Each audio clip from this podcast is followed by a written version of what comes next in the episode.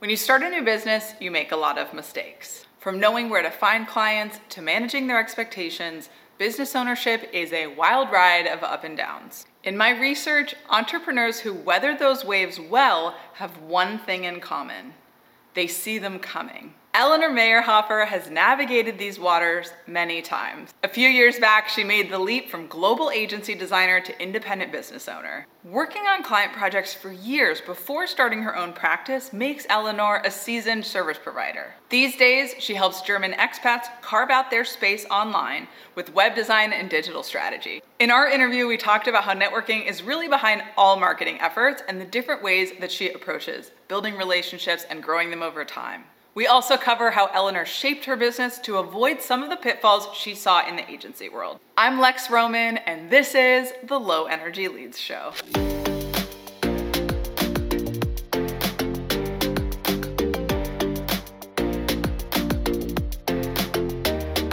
Eleanor, hey. I'm so excited to have you on. Welcome to the podcast.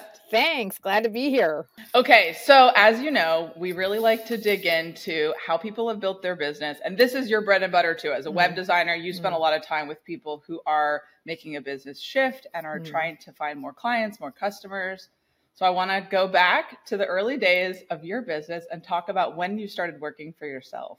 Well, I had a business before this. So I quit my agency job in 2010, and I had been running a printable side hustle um, for a couple years. And then when I decided to kind of kickstart this web design business, I had been thinking about it for a long time, but I was very hesitant to have a client based business because of I was worried about all the things I saw at the macro level working at a global agency, like managing those at a micro level, not without good reason. And um, yeah, I, I officially started this business as it is now in about the end of 2019. Okay, awesome. Yeah. yeah. I, so I think it's really a huge leg up, as we were talking before, about when you are going into client services, having mm-hmm. done that before in another agency context, I think that's a huge leg mm-hmm. up when you start your own business. Can you talk about some of those things that you saw in the agency world that you were like, I need to avoid this when I have my own firm? The things I were concerned about, I mean, the main thing is always like scope management. And I worked on projects with extremely seasoned project managers and even became one myself and just saw how hard that was to do and how difficult those conversations were. And I was, you know, I started getting a lot of projects from my network, and some of these were people I knew and liked, and they didn't under, you know, they didn't understand how web design worked. And I didn't want to have scope conversations with them. It's just all boundary setting and understanding them as people and budgets and not like giant clients with, you know, huge budgets for this. It was very personal. And so I was concerned about that. And then there were also the things like, well, I showed it to my spouse and they think this color and all that. I was like, uh, you know, how am I going to manage that? So I was just kind of like, I liked, you know, especially when I started working with, you know, web builders like Squarespace, it was like, it was so easy. And I, I really did miss being hands on because as many people might know when you're working at an agency it's so you just start getting into like meetings and making decks and stakeholder you know requirements and getting everybody on board and it's like you spend so little time like making the thing launching the thing and being like look i'm done and i hated that so i was very eager to get into just like having the direct relationship and making the thing but all the stuff around kind of the project management i was not looking forward to yeah. So how has that shifted like how you think about vetting clients over the course of this business? Well, what really helped me because I think I had a uh, I had one like my first kind of big project, and then I discovered productized services, and that really, really helped me. And ironically, the agency that I had been working at, Sapient, they they started with like fixed time, fixed scope, fixed price. And that's really just like a productized service. And once I found that, I could kind of hold on to that and say, like, this is the offer, this is how long it takes. And then it was up to me to, like, you know, I don't start working on that day. You know, I have a launch in a day offer. I'd work before that, but I knew that it was going to be in a container and that was something I could comfortably articulate and put the price on the website and say, this is it. Take it or leave it. So that kind of helped me get my sea legs with running my own business and feeling like I could handle that part of it. Yeah. I think productized services are fantastic, but I feel like they're still sort of new and people don't talk about them very often. Can you share what that is, what your take on that is, and some of the things that you offer? So, my flagship uh, productized service is what's called Launch in a Day. And there's it's different than uh, some people are trying to do VIP offers, like just book me for a day and we'll do a bunch of stuff. But a productized service is so I get you a four page Squarespace website in one day. We're going to start at 10 o'clock and we're going to be finished at four o'clock. And that's it. And I very much encourage you to launch, but if we don't at four, we're done. And I think I've done, I'm pushing 50 of these, and I've probably only not launched twice. So it's, and I have a lot of, um, my marketing is around a lot like this is just getting you out of the door with something professional. Maybe you've kind of either tried to DIY it yourself or you have something that you feel embarrassed about and you want to kind of next level it, but you're not ready to do a big brand exploration or all this and you just need to get a decent looking website out. I think it's such a strong position because to your point about design can get like the scope creep can be such a mm-hmm. huge thing. It's it's constant revisions. It's like people yeah. not know. There's like a joke about how designers aren't worried about AI because you know clients yeah. have to explain what they want accurately. so I think that's what's so beautiful about productized services, particularly for designers. Mm-hmm. I'm curious how that's shaped like and solved for some of the things that you saw at Sapient or in other agency contexts in terms of your business now. It, once you time box things and force people to make decisions, stuff would happen, and that was, I think, in any context, half half the battle is just like you know, we're not going to have another meeting. You're not going to go socialize this in the organization. You're going to decide in an hour what this is going to be. And people are much more productive when you do that. And I also think this is true at like a at a micro like small solopreneur level for people like running small businesses. There is a it's like a psychological process doing this. So much of it i've learned is not it's not about that green or this font. People it's just emotional for them to push this thing out. And it's going to change it's going to be dynamic. This is not you know you written in stone and yes, you're going to put your best foot forward and this is going to look good and you're not going to have spinach in your teeth, but it's it's like just you need to do it to move forward. But it's really like Yeah. It feels yeah. really high stakes to people, yeah. right? They're like, "Oh, yeah. this is my shingle," and then you're like, yeah. "No." Like the the the good and the bad news is no one's gonna come. Yeah, yes, yes. the floodgates are not gonna open. It's really okay. Um. Okay. So can you talk a little bit about going back to when you launched this business, how you found your your very first clients? Yeah, so the first thing I did was I a friend of mine needed a website and I kind of said, "Let me just trial this and see if I like doing this." And I actually did it on WordPress, I think. And, you know, it went pretty well and I learned some things like okay, like, you know, I got to be like clear about scope, blah blah blah. I decided, I mean, the real secret is I got this big tax bill because I'd been freelancing and I had a baby and I just was like not, didn't have any regularity. And so I was like, ooh, it was like a 10,000 euro tax bill I wasn't expecting. So I was like, guess I'm doing this website business. and I, I just threw up a site on Squarespace really fast. And um, at that time, it was real kismet. I, they still had like their Squarespace marketplace. And this woman in Berlin found me, and she happened to be in Munich helping her sister. And I said, let's meet at a coffee shop. I had like no process, no nothing. And we just did, but it was a great project. And she remains, she's been a repeat client and is one of my favorite clients. So that was like my little sign to keep going. In 2019, got really serious and like had a branded shoot and, you know, made my site more of a brand and I started just telling my network about what I was doing. And then I got a cold lead on LinkedIn. And I realized I think, and I knew I wanted to work with businesses. Um, so I didn't, I was like, I'm not going to hang out on Instagram. I'm just going to hang out on LinkedIn. And I had mixed feelings because my old network, like corporate network, was there. And if you work in like the UX industry, it feels a little weird. I remember this one woman and she was like a freelancer. She said, "Do people still need their websites done?" And I sort of felt like, I don't know what I so because like you know we do. It's like you know you eating a bowl of cereal, making a website for us. But thank goodness they do plenty do. Um, but so I just started talking about what I was doing on LinkedIn and uh, started blogging and repurposing that content on LinkedIn. And that was kind of a game changer. But LinkedIn has been very good for me. Oh, interesting. Okay, that's yeah. really powerful. Yeah, I think the distinction that you just made there between LinkedIn and Instagram is really interesting. People don't necessarily think about social media that way, right? They just think, "Oh, I should be everywhere." They don't mm-hmm. think, "Okay, who, where is it easiest to find the kinds of people that I want to mm-hmm. be connecting with?" So your point about business is really interesting. I also think your point about I'm shifting from a past, you know, maybe like high-powered profession where I mm-hmm was doing global accounts mm-hmm. to making small business websites, yeah. right? And, and solopreneur websites. And it's, it is like a big shift. And it's one that people hesitate to make, I think, when they quit their corporate job, moving into their own business. Mm-hmm. So, how did you approach that in terms of like you were testing the waters? Did you go all in on like LinkedIn and say, I'm here, I'm doing websites, or did you sort of test it sort of in email and in conversations before you were like I'm announcing that you were doing web design?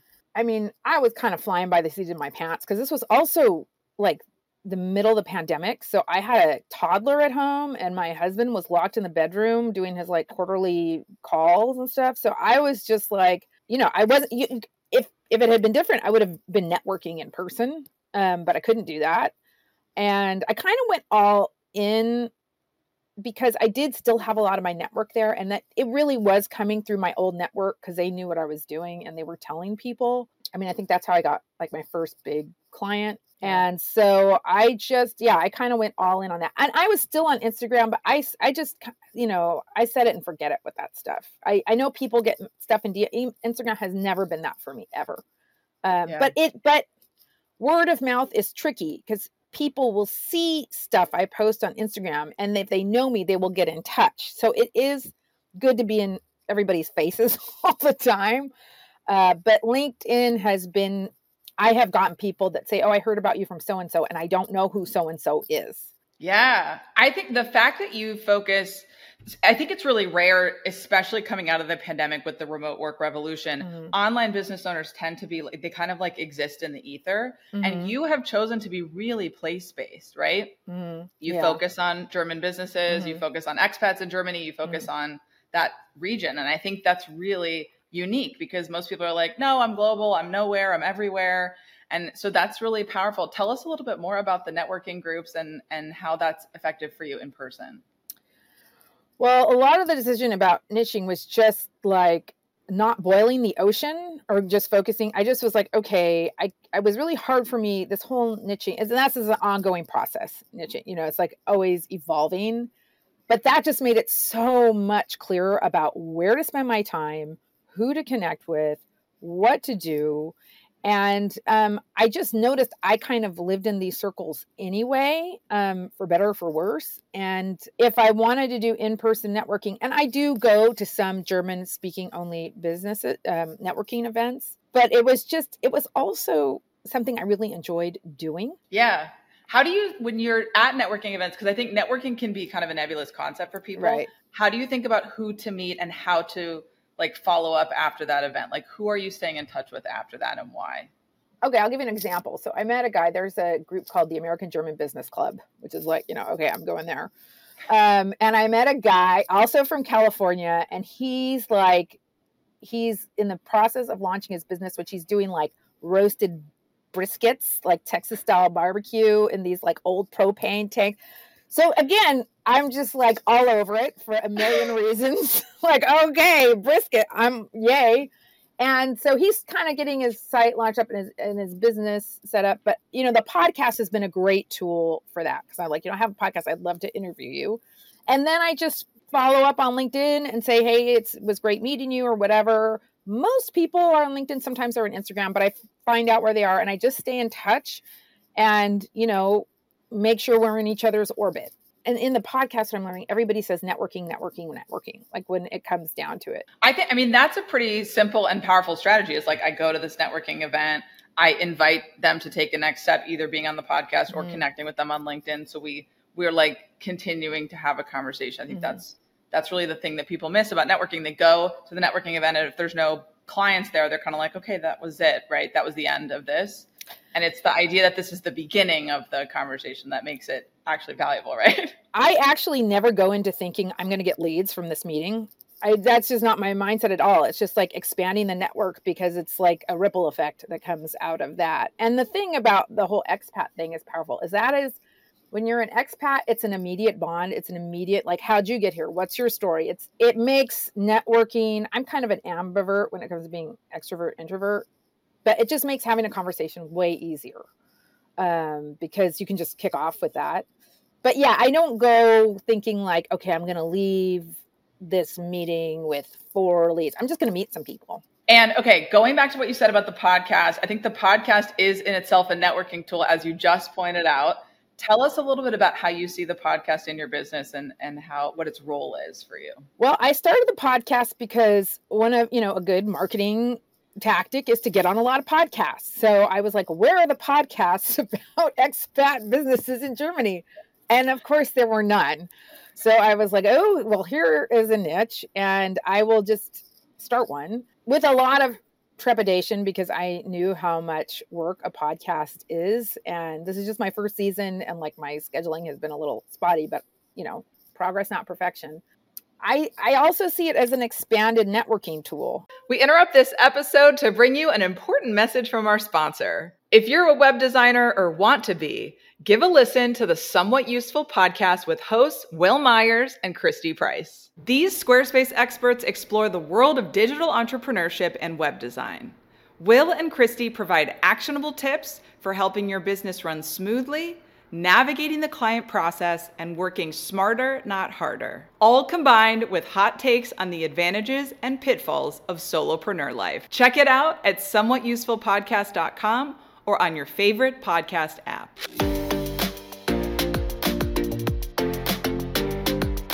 And I think people think a lot about podcasts as like, oh, I'm just broadcasting and it's really about like this broadcasting reach. But there is real power in the relationships that you build on the podcast with the people that you bring on. And I think it's really strong to go into a networking event and to meet someone cool who's making briskets in Germany yeah. and to say, I would really like to have you on, on the podcast and to basically offer a platform to this person and deepen the relationship pretty fast. It's like you're really expediting your networking through having that in your back pocket. Yeah. Super cool. And it feels good also to support other people in their similar journey. So yeah, absolutely. Okay, I want to go back a few questions to what you you mentioned about LinkedIn because I'm sure people listening want to hear your LinkedIn strategy. Tell us a little bit about how you've developed that. So the gist of it is, and I don't want to like overstate it. Like I probably get 30% of my work from LinkedIn just for some context. Um so what I did and I need to update it some more, but um you basically turn your profile page into like a landing page. So you kind of talk about what you do, who you do it for. That's not that revolutionary. But then where you have, and I have, if anyone wants to get on my mailing list, I made a like 15 minute explainer video on how I did this.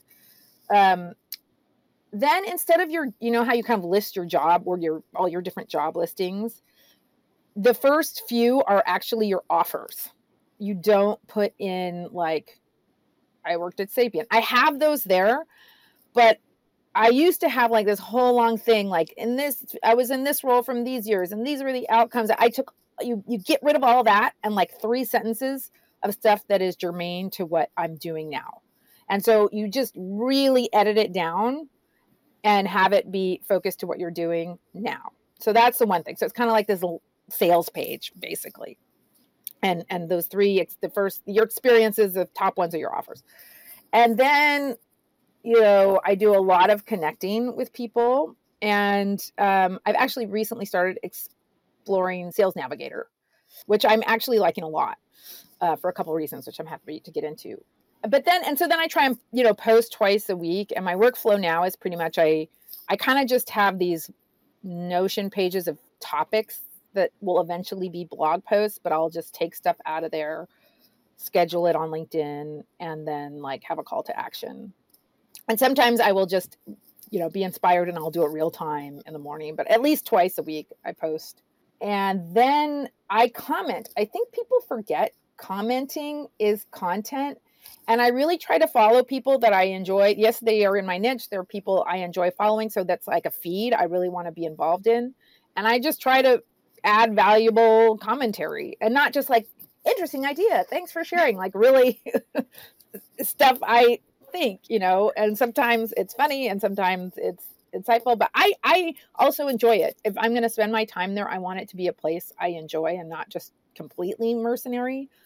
So, um I mean that's that's in a nutshell and I and I have a lot going on on my DMs there and I really got in the pandemic people were like especially Brits were like, "You want to jump on a coffee chat?" And I was like, "Oh, I don't." And then I realized, yes, actually, I did one or two. I was like, "These are fantastic." So I am very much a friend of the, you know, let's have a 15 minute chat. What are you doing? What am I doing? Great to know you. And then it really does bring the connections to life. Like you, if you have a short conversation with somebody, they're more than just a little, you know, avatar profile image and more of a person. And that could just be really helpful the last thing I just say is I also am um, connecting with a lot more strategic partners. So I really am not just like looking for people who could be potential clients. So people that we could like refer clients to. Yeah. The audience sharing strategy is really strong and I think is another great way to use networking, right? Because yeah. then you can tap into their base, they can tap into your base. And then you have a qualified referral for your clients too who are right already trying to find it's like a huge time saver right if yeah. you're like oh, i already know an amazing person for you so you mentioned linkedin is about 30% of your of your lead gen or of your business mm-hmm. what's the other 70% so uh word of mouth uh like so just net I mean, again, it's kind of hard to just like completely separate it because people will refer people to me, but they see that what I'm doing on LinkedIn. Yeah. Um, some networking groups uh, I got asked to speak, and so then that will bring in work uh, from speaking. I did um, during the pandemic. I did a bunch of, or not a bunch of, a couple of um, uh, field trips from Creative Mornings, and I got. I mean, this stuff has a long tail. So I, before I left, I had a sales call with a guy in Australia. And I was like, How did you hear about me? And he was like, Oh. And then it turned out it had been a creative mornings I had done a, a year prior. So it's it's really I really do try and track it, but it's a lot of it is just stuff from my existing network, um, and LinkedIn and speaking things I've done. Um, let's talk about real quick so since you're a web designer and you help people really get themselves online and you're talking about online presence and how critical that is and i totally agree can you talk about where you see web design in the sort of digital marketing stack? What's its main function for business owners?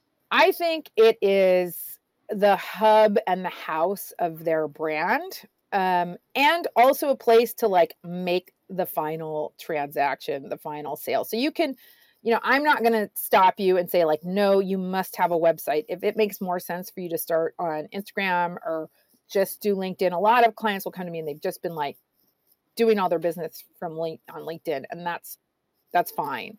But at some time, at some point, it is just like it confers legitimacy. Like at some point, you need to have it. And you know, I have the last couple of clients I've had, they're not like one does a lot of stuff on Substack and one does not have time for any content marketing but she just needs a place to have like some case studies to show to show the entire narrative because you get bits and bobs if you're doing posts here and there but to like see the complete picture of who this person is you kind of need one place for that yeah i think that's a wonderful way to position it because people think of their website as a lead generator but it really is i think tying together i love that tying the hub of your business tying mm-hmm. together the narrative and it really is like more on the closing side, right? Yeah. More of the like, oh, I know this person is.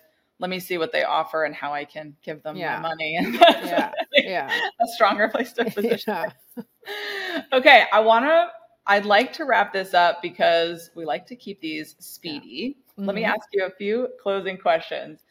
I love to ask everyone if you could give one tip to the audience of how to connect with their best clients, what would it be? I think now I have not gotten a ton of like SEO traffic, but I've blogged quite a bit. And that has been helpful because it's clarified my own thinking. And I repurpose that content in other places. And then when I do connect with somebody, like say on LinkedIn, I can refer them to a post that addresses their particular issue or whatever. So that has been a powerful way to like have something to share and demonstrate expertise and is not, you know, like let's get on a sales call just to kind of get myself out there and make a connection without being too pushy. So that's what I would say. And just visibility. I know it's like a really standard thing, but if I if I just the conversation we've been having, it's like people just like I said, I'm they see my stuff all the time, so I'm just top of mind. Staying top of mind is key, and that is what we are going to do with you, Eleanor. Can you let us know anything that you're doing lately or something that you're really focused on going into the end of summer, early fall that folks should know about? Uh, a couple things. I am uh, going to take a few more, like in September and October, a few more um, like just design like VIP days because I have a lot of stuff going on and I don't want a longer form projects So I don't have those on my site, but if anybody's interested, they're really good for people that already have a Squarespace site, but just need help, need like a designer to help them pretty it up, like next level it in a day. So I'm going to do some of those. And one thing I've been toying with, and you can just get in touch with me on my website if you're interested, this will really work best with people that are in Europe or maybe early risers on the East Coast. But I did this in person and people really liked it where I I I do have a template that uh, a one page template. This is great for people that just need to get something up. And I did a one day in person like let's get your one page site live for like five people and I I had a shared office space which I don't have anymore, but I'm going to do a live version of this. So you buy the template, you have the course, you set it up, and then I'm going to have just like office hours for a day, and it's at a much it's much cheaper than hiring me to do your site so people can get in touch and get on my wait list for that. I'm probably going to do it in September sometime. What a fantastic offer. I love that. Get your site up in a day. Get a, I think it's such a strong play to say, okay, we can make this accessible, but you yeah. get the professional angle here. Yeah. So great. Eleanor, thank you so much for being on the show. Appreciate your time. Thanks. It was great being here, Alex. Thanks for having me. Eleanor makes networking sound so easy, doesn't she? One of the reasons is that she chooses who she wants to network and spend time with, as evidenced by her podcast, The Germany Expat Business Show. She's defining her own circles and her own spaces that she wants to be participating in. She's building a clientele and a network that she actually enjoys talking to. I also appreciated her call out of productized services as a way to make creative projects more efficient. Dig into her launch in a day offer on her website to see how she does it. Find all her links in the show notes. If you're experimenting with how to find your clients, join us in the Growth Gym. The Growth Gym is where you put your marketing ideas to the test. Scale up on how to choose your strongest marketing moves when you join me Fridays at noon Eastern on YouTube and LinkedIn. Get on my newsletter to be notified. If you liked this episode, check out why partnerships are my favorite small business sales strategy. This is advice I wish I could go back and tell myself. Audience sharing is a faster way to reach your most qualified clients. Stop going one by one and learn how to reach your audience at scale with that episode. Until next time, keep that energy low until you know the value will be high.